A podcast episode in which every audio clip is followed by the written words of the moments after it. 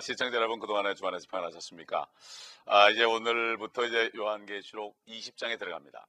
20장은 예수 그리스도가 이 땅에 지상에 내려오셔서 천년 동안 친히 온 땅을 통치하는 이러한 일과 내려오셔서 하시는 이 일은 바로 사탄을 무저갱 속에, 무저갱이라는 것은 끝이 없는 깊은 그 구렁 속에 가둬놓고 천년 동안을 가둬놓습니다. 적그리스도와 거짓 선자는 이미 불못에 떨어졌지만 사탄이만큼은 잠깐 동안 가둬놓고 천년 동안 다스리는 이 일이 있습니다.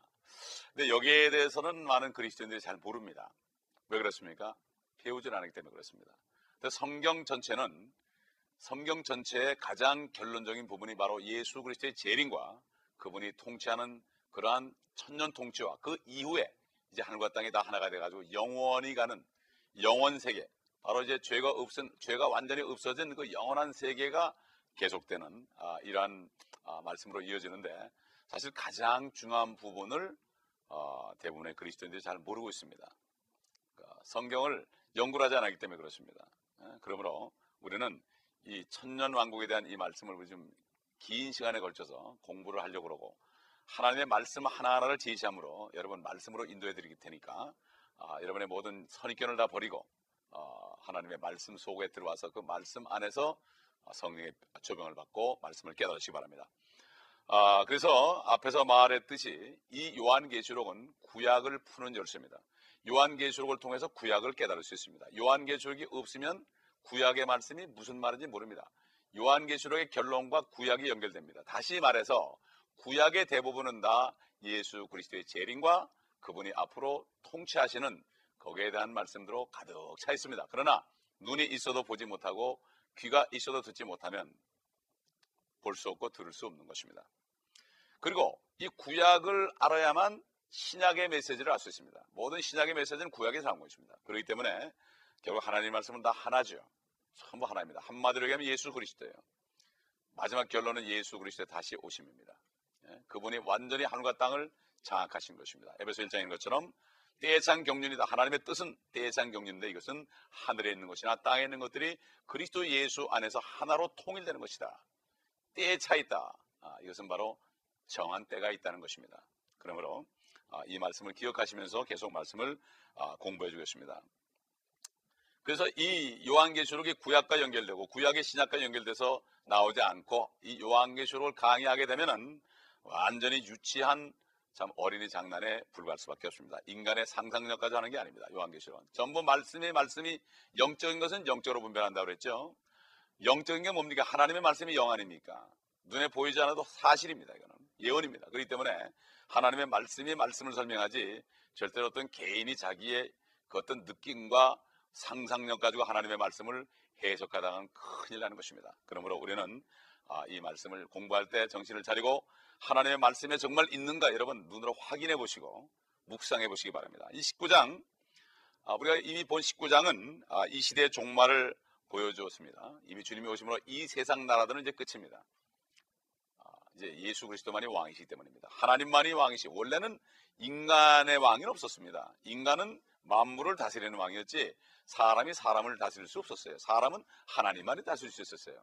그렇기 때문에 유대인들이, 이스라엘 민족들이 그 사무엘 선지자에게 우리에게도 왕을 달라고 그럴 때 사무엘이 하나님께 근심스러운 마음으로 갔을 때, 걱정하지 말아라. 저들이 너를 버린 게 아니라 나를 버린 것이다.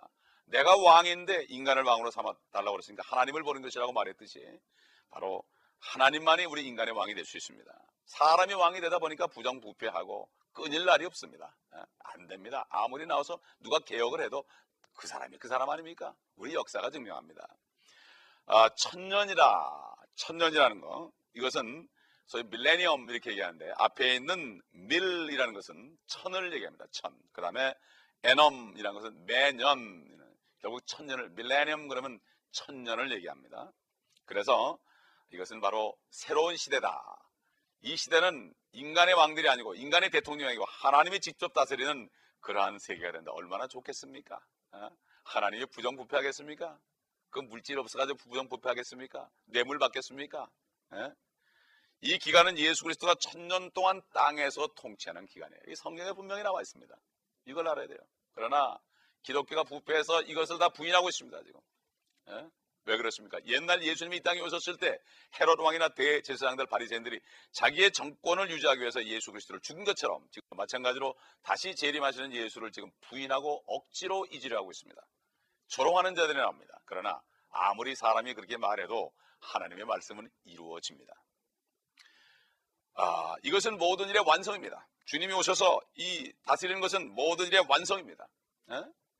그리고 이것은 예수 그리스도가 이 땅에 오시면서 시작되는 일들의 결정입니다. 그래서 21장 가게 되면은 새 하늘과 새 땅, 영원한 세계가 시작되는 것입니다. 바야흐로 이제는 참 너무나 영광스러운 모습을 우리가 공부하게 됩니다. 우리 사도행전 3장 19절을 보면은 베드로가 오순절날 성령을 받고 유대인들 이스라엘 민족들에게 이렇게 설교했습니다. 그러므로 너희는 회개하고 돌이키라. 그러면 주의 임재하심으로부터, 주가 뭡니까? 예수 그리스도 다시 이 땅에 오셔서 임재하신다. 땅에 새롭게 되는 때가 올 때에 너희 죄들이 지워지리라. 그때 오시면 그들이 알아보고 회개할 때 그들이 죄를 용서받습니다. 지금은 누구든지 유대인이나 이방인이나 내가 죄인임을 고백하고 예수 그리스도를 영접하면 모든 죄가 없어집니다. 그래서 20장부터 22장까지 이 땅에 남은 나머지 일이 일어나는데, 첫째는 천년기간이죠. 다가오는 시대입니다. 또는 오는 세상이라고 성경에도 표현하고 있죠. 오는 세상. 그리고 그 다음에 이제 영원한 세계가 펼쳐지고, 이것은 바로 시대 중의 시대라, 이렇게 얘기하면 이것은 천년 통치 후에 오는 것입니다. 그 계획이 엄청나고 장엄하게 묘사되었기 때문에 생각만 해도 숨이 막힐 지경입니다. 참 믿을 수 없을 정도로 충격적인 얘기입니다. 그러나 이것은 분명히 이루어질 일입니다. 천국의 가장 위대하고 가장 영원한 일들은 천년 기간이 끝난 다음에 이루어질 것입니다. 우리 다 같이 이제 요한계시록 20장을 공부하도록 하겠습니다. 20장 1절을 볼까요? 또 내가 보니 한 천사가 하늘에서 내려오는데 그의 손에는 끝없이 깊은 구렁의 열쇠와 큰 쇠사슬을 가졌더라. 이 쇠사슬은 문자 그대로 쇠사슬입니다. 우리 베드로서 2장 4절에 보면 이런 말씀이 있죠. 이 쇠사슬과 관련된 말씀인데, 하나님께서는 죄를 지은 천사들조차 아끼지 않으시고 지옥에 던져서 흑암의 사슬에 내어주어 심판 때까지 가두어 두셨으며, 여기 사슬이 나오죠. 하나님이 가진 사슬, 우리가 보통 쇠사슬 그러면은 인간의 철을 가지고 이렇게 녹여서 모양을 만들어서 연결한 고리, 이 정도라면 생각하지요. 그걸로 어떻게 마귀를 묶겠습니까? 성령께서 하시는 이 하나님의 쇠사슬은 우리가 상상할 수 없는 쇠사슬, 문자적인 쇠사슬입니다. 그러나 이것은 우리가 인간이 만든 쇠사슬은 아니죠, 물론. 그래서 고린도전서 2장 13절 보게 되면은 이런 말씀이 나와요. 또한 우리가 그것들을 말하되 인간의 지혜가 가르치는 말로 하지 아니하고 성령께서 가르치는 말로 하나니 영적인 일들은 영적으로 비교하여 말하느니라. 하나님의 말씀은 인간의 지혜로는 깨달을 수 없습니다. 예레미야 11장을 보게 되면은 예레미야 선지자께서 말씀하실 때 사람의 마음이 만물보다 거짓되고 부패하다. 쉽게 얘기해서 사람의 마음이 더러움이 개나 고양이보다 더하다는 얘기죠. 안 보이는 곳에서 사람들이 죄 짓는 모양을 보세요. 요즘에 미국에 있는 사람들 보십시오. TV를 보십시오. 여자 남자가 하는 걸 보게 되면은 이거야말로 정말 짐승들이나 하는 일들을 아주 조금도 부끄럽지 않게 하고 자랑스럽게 합니다. 오늘날 마지막 때의 일들입니다. 이것을 우리가 볼 수 있어야 됩니다. 하나님께서는 영적인 존재를 사탄이라고 부르셨습니다. 또 그렇기 때문에 그 영적인 존재를 결박할 쇠사슬을 가지고 있습니다. 사탄은 우리 보이지 않죠. 영적인 존재입니다. 보이지 않지만 존재하는 것. 영적이라는 것은 우리 인간의 눈에는 보이지 않지만 실제 있는 게 영적인 거예요. 그게 하나님이 영이시라는 것은 뭔가 하면은 하나님이 우리 육안에는 보이지 않지만 실제 계신다. 이런 얘기죠. 우리가 보이지 않는다고 존재하지 않습니까? 이게 바로 세상 철학과 과학입니다. 세상 철학과 과학은 육신의 죽음의 저 건너편에 beyond death, 죽음 건너편에 있는지는 아무것도 모릅니다. 또 의사들도 우리 속에는 영과 혼에 대해서는 아무것도 모릅니다. 그러나 모든 병의 근원은 영적인 병으로부터 시작해서 혼적인 마음의 병으로 해서 나타나는 게 바로 병입니다. 그렇기 때문에 하나님의 말씀이 치료를 합니다. 그래서 인간의 지혜로 하는 것이 아니다. 영적인 것은 영적으로 비교한다고 보죠. 하나님의 말씀은 영이기 때문에 우리 인간의 지혜로는 이해가 안 가기 때문에 이 성령으로 거듭나지 않고서는 하나님의 말씀을 알 수가 없습니다. 알 수가 없어요. 다시 태어나야 됩니다. 어머니 뱃속에 태어난 건 육신이지만 이건 죄인의 몸이다. 그렇기 때문에 다시 한번 죽었다 태어나야 됩니다. 어떻게 죽습니까? 우리가 예수 그리스도를 믿을 때 우리 육신이 한번 죽은 것으로 됐다가 성령을 받음으로 다시 태어납니다. 이제 영으로 다시 태어나는 것입니다. 이 사람만이 영이신 하나님의 말씀을 깨달을 수 있고 하나님을 영적으로 볼 수가 있는 것입니다. 그러므로 영적인 사탄의 존재를 묶으실 영적인 그러한 쇠사슬이 있습니다. 존재하는 쇠사슬입니다. 그 서양의 철학자들 또 실용주의자들 이런 사람들, 그들은 사물이 문자적이라면 물질적이고 물질적이지 않다면 영적으로, 이게 눈에 보이지 않으면 무조건 영적이라고 하는 거죠. 이렇게 하지만 이건 속는 것입니다. 물리적인 존재가 아닌 문자적이고 영적인 존재를 생각하지 못합니다. 눈에 보이지 않지만 실제 있는데 보이지 않는 존재를 알 수 없지요. 과학이나 철학은 특별히 이 미국 같은 실용주의 나라는 더 그렇습니다. 더 그렇습니다. 그래서 20장 2절을 보게 되면은 그가 용을 잡으니 곧 마귀요 사탄인 옛 뱀이라 그를 1000년 동안 묶어두니. 쇠사슬로 묶어뒀죠. 하나님만 알 수 있습니다. 인간은 못하죠. 사탄이며 옛 뱀이라는 건 뭐죠? 에덴 동산에서 최초의 사람을 유혹했던 옛 뱀이다. 뱀 속에 들어갔던 존재다. 용이다. 여기 1000년이 20장에 보면은 2절, 3절, 4절, 5절, 6절, 7절 여기에 걸쳐서 한 번씩 나오는데 6번이 나옵니다. 6번이 나옵니다. 이것은 바로 사탄이 결박되기 전에 인류의 역사가 6000년임을 여기에 암시하고 있습니다. 아담으로부터 지금까지 인류 역사는 6000년입니다.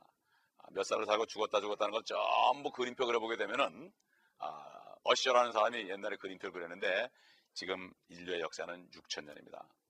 지구가 창조된 것이 언제인지 모르지만 인간의 역사는 6000년입니다. 그래서 이 과학적 진리는 아주 위대한 예언의 진리를 수반하고 있습니다.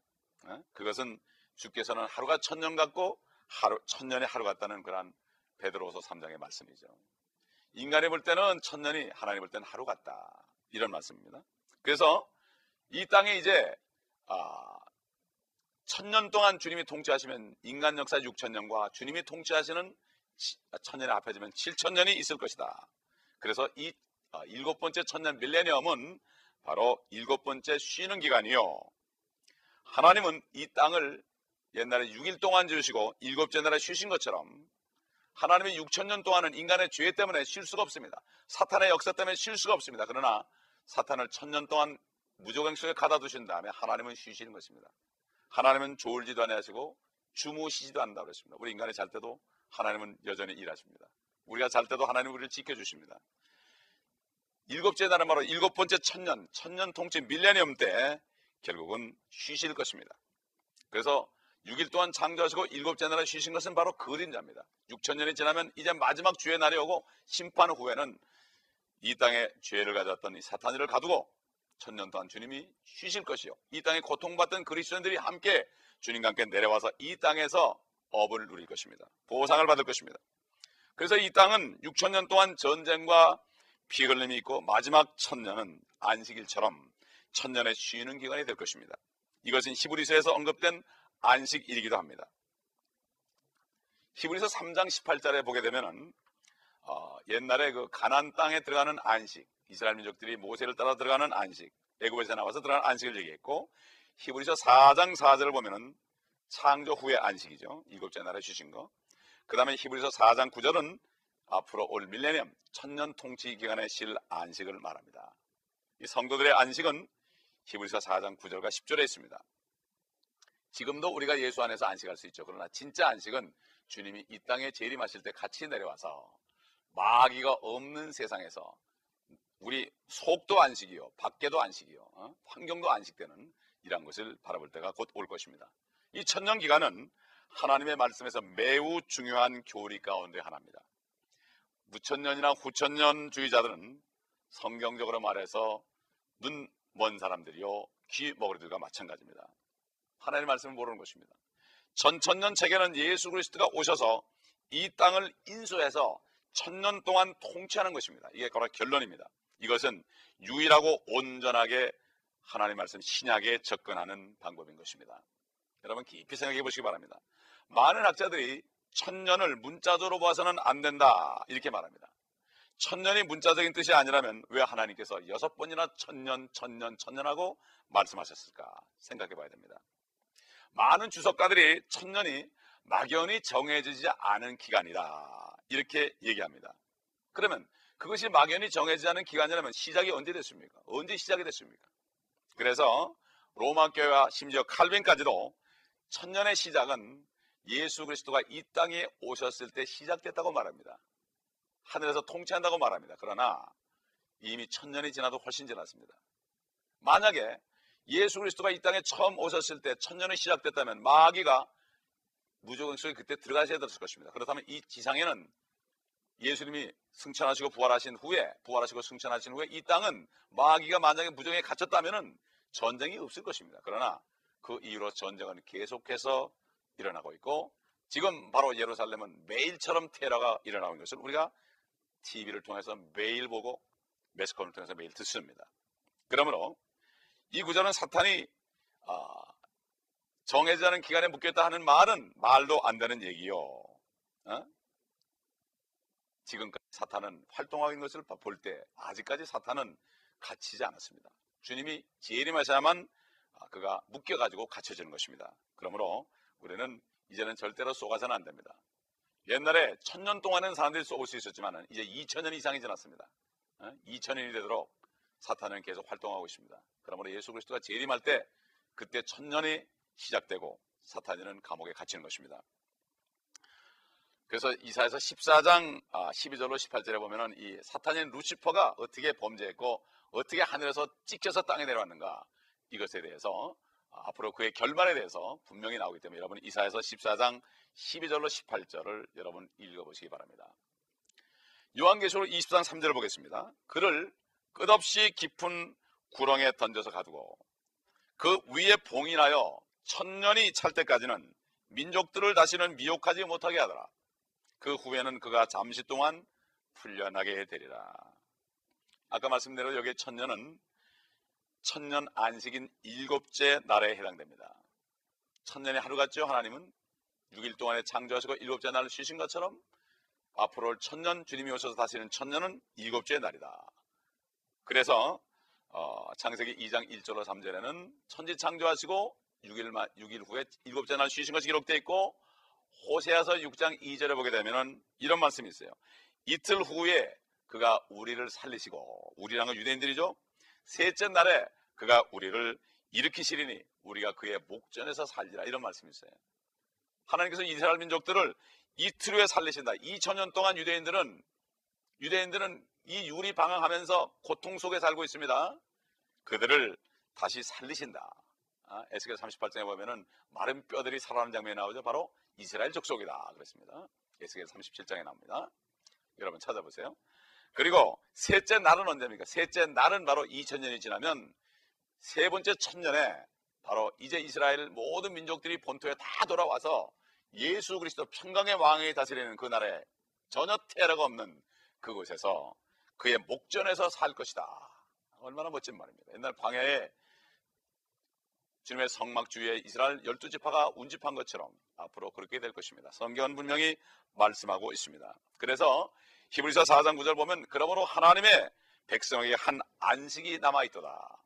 여호수아가 준 안식은 그것은 영원한 안식이 아니에요. 잠깐 동안 준 것입니다. 모형입니다. 그러나 진짜 가나안은 적과 꿀이 흐르는 가나안은 예수 그리스도가 오셨을 때 여호수아가 아닌 진짜 여호수아 예수 그리스도가 주는 안식이라고 성경은 말씀하고 있습니다. 그래서 그리스도께서는 제자들에게 이 기간을 말씀하셨는데 이렇게 얘기했죠. 잠시 후면 요한복음 16장 16절에 나옵니다. 잠시 후면 너희가 나를 보지 못할 것이요 또 잠시 후면 나를 보리니 이는 내가 아버지께로 가느니라. 잠시 후라 주님이 잠시 후라 이것은 바로 여기에서 이제 주님이 재림할 것을 얘기하는 것입니다. 그렇기 때문에 요한복음 16장 16절에 19절에도 이 잠시 후란 말이 7번 사용됐습니다. 여기서도 바로 이 온전한 이 지구상 역사의 이 지구의 역사 주님의 다스림으로 끝나는 역사는 7000년이 될 것이다. 그 이후에는 완전히 영원 세계로 죄가 없는, 사망도 없는, 고통도 없는 하나님과 사람들이 함께 사는 이러한 세상이 올 것이라는 것을 말씀하고 있는 것입니다. 얼마나 멋있겠습니까?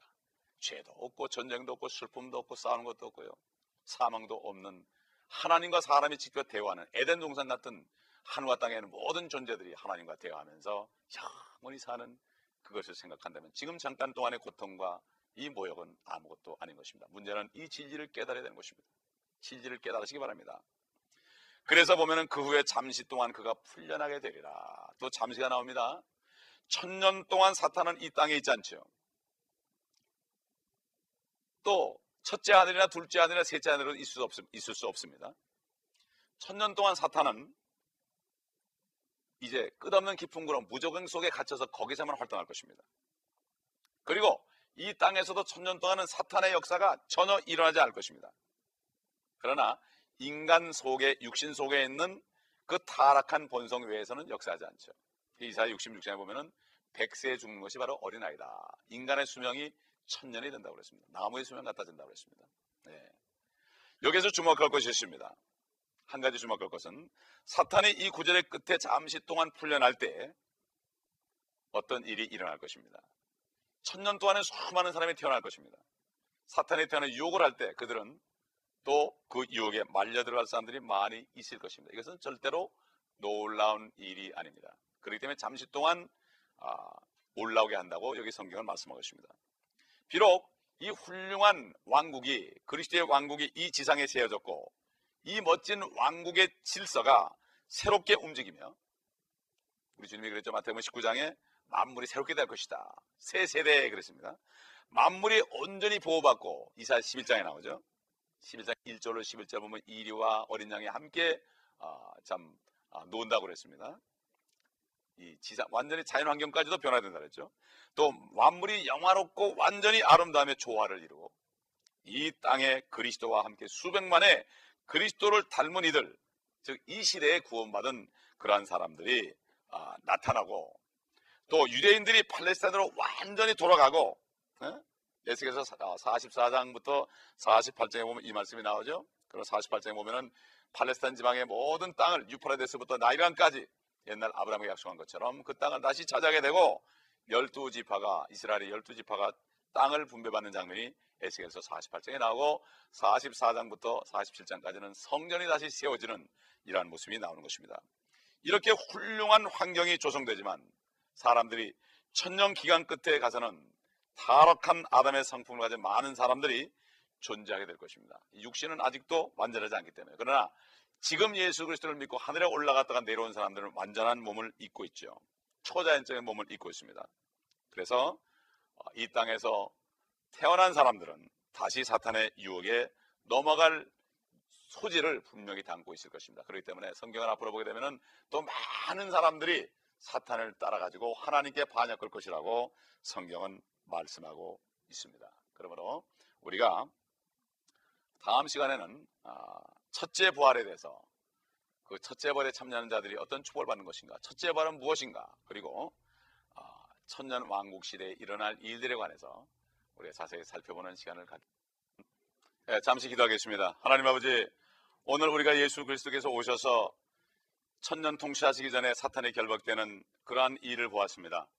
또 아버지 하나님, 이 말씀들을 우리가 깨닫길 원합니다. 앞으로 하나님의 영광을 나타내는 이 순간을 바라보며 이제까지 우리가 마음에 있었던 것을 다 버리고 하나님의 말씀 안에 깊이 들어가서 앞으로 일어날 일을 우리가 깨닫기를 원하오니 시청자 한 분 한 분의 심령을 붙잡아 주십시오. 성령께서 저들을 진리로 인도하시사 정말 영광 받으시는 주님의 모습을 의심 없이 바라보며, 믿음으로 바라보며 소망 속에서 이 땅에 사는 동안의 삶이 이제는 그 소망 속에 아버지 슬퍼하지 않고, 아버지 하나님 그 달려갈 길을 달려가며 이 땅에 사는 동안에 세마포 준비하고 주님을 위하여 많은 일을 하여 경고하고 흔들리지 않으므로 이제 죄를 넘치게 함으로 아버지 하나님 영원토록 주님과 함께 복을 누리며 상받는 귀한 종들 될 수 있도록 한 분 한 분을 붙잡아 주옵시기를 원합니다. 진리로 인도하여 주시옵시고 앞으로 장래에 일어날 일을 깨달을 수 있는 은혜를 부어주옵시기를 원합니다. 우리 주 예수 그리스도의 이름으로 감사하며 간청하며 기도합니다. 아멘.